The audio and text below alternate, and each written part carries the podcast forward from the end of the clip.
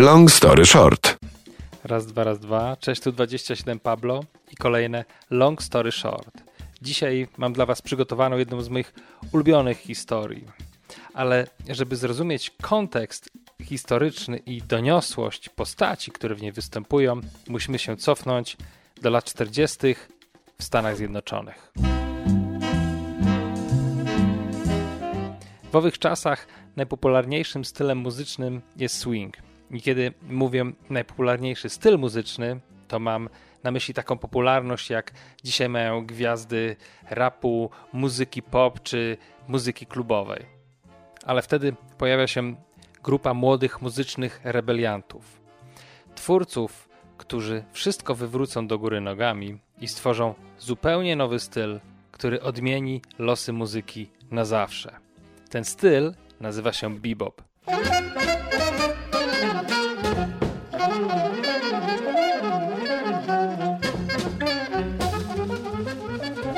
Miejsce rozbudowanych kilkunastoosobowych zespołów swingowych, grających wedle pieczołowicie przygotowanych aranżacji, pojawiły się pięcioosobowe, malutkie zespoły, napędzane bogatymi harmoniami, szybkimi tempami, nieskrępowaną kreatywnością i improwizacją.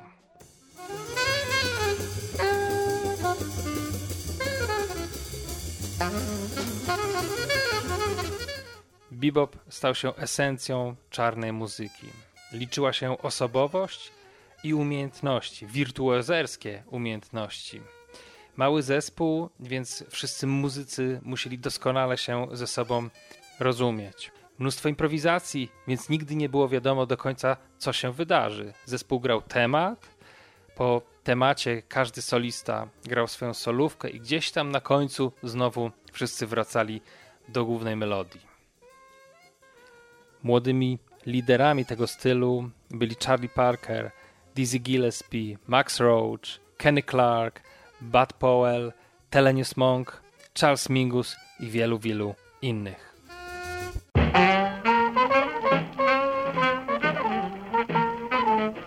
Muzycy grający bebop konkurowali ze sobą zupełnie tak, jak w naszych czasach rapujący MC. Jeżeli miałeś naprawdę wysokie umiejętności, otaczała cię chwała, a jeżeli zawiodłeś i nie spełniłeś oczekiwań publiki, okrywał cię wstyd. Taki standardowy, klasyczny zespół bebopowy to był kwintet i składał się z bębniarza, kontrabasisty, pianisty,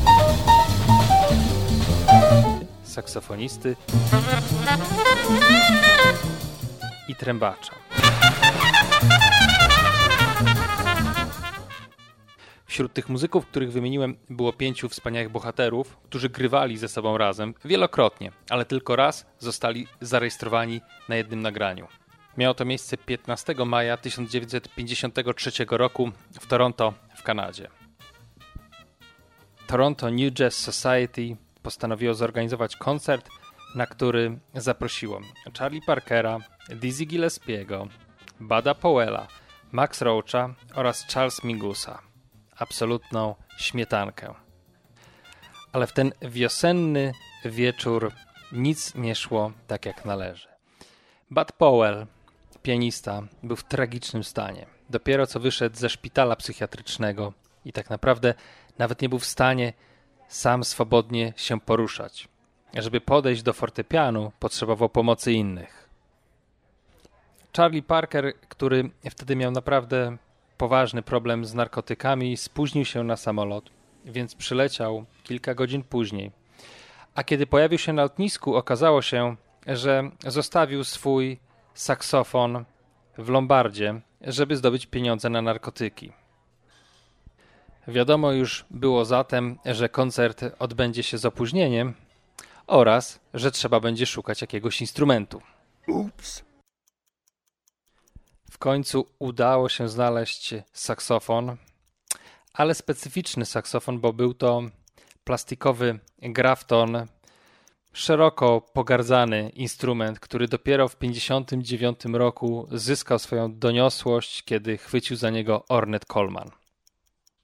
Im bliżej godziny rozpoczęcia grania, tym łatwiej można było się zorientować, że to będzie noc świecąca pustkami. Tego samego wieczoru w Chicago odbywał się mecz bokserski wagi ciężkiej, w którym mierzyli się Rocky Marciano i Jersey Joy Walcott. Wszyscy ludzie w Toronto szukali jakiegokolwiek miejsca, w którym mogliby zobaczyć transmisję tej walki i nie byli w ogóle zainteresowani słuchaniem jazzu. Ale w końcu zaczęli grać. I wszystkie problemy bardzo szybko rozpłynęły się w powietrzu. A owe powietrze było przycinane szalonymi solówkami. To saksofon, a to trąbka kręciły niezwykłe piruety. Nieliczni ludzie, którzy przyszli, a znali się na jazzie, prawdopodobnie już mieli świadomość, że biorą udział w historycznym wydarzeniu. Wszystko działo się na koncercie, który był dokumentną finansową klapą. Panowie nie dostali pieniędzy za ten koncert, dostali jakieś czeki, których nigdy nie byli w stanie spieniężyć. Niecałe dwa lata później Charlie Parker zmarł w wieku 34 lat. Był tak zniszczony przez narkotyki, że przybyły na miejsce lekarz określił wiek jego ciała między 50 a 60 lat. Ten koncert został nagrany tylko dlatego, że Charles Mingus kupił sobie sprzęt do rejestracji muzyki i chciał po prostu go przywieźć i wypróbować na miejscu. Mingus wydał to nakładem swojej wytwórni debiut i ta płyta stała się z miejsca jednym z najważniejszych nagrań koncertowych w historii jazzu. Coś, co wydawało się być skazane na zupełną porażkę, stało się jednym z najważniejszych elementów najbardziej kreatywnego gatunku muzycznego, jaki wymyślił rodzaj ludzki. I znowu, gdyby nie przypadek, nigdy byśmy tego nie usłyszeli. Więc zamknijcie oczy i cofnijmy się w ten magiczny, wiosenny wieczór 53 roku do Toronto. Tam grają naprawdę prawdziwi bohaterzy. And I would like to play ce soir en Tunis, a night in Tunisia.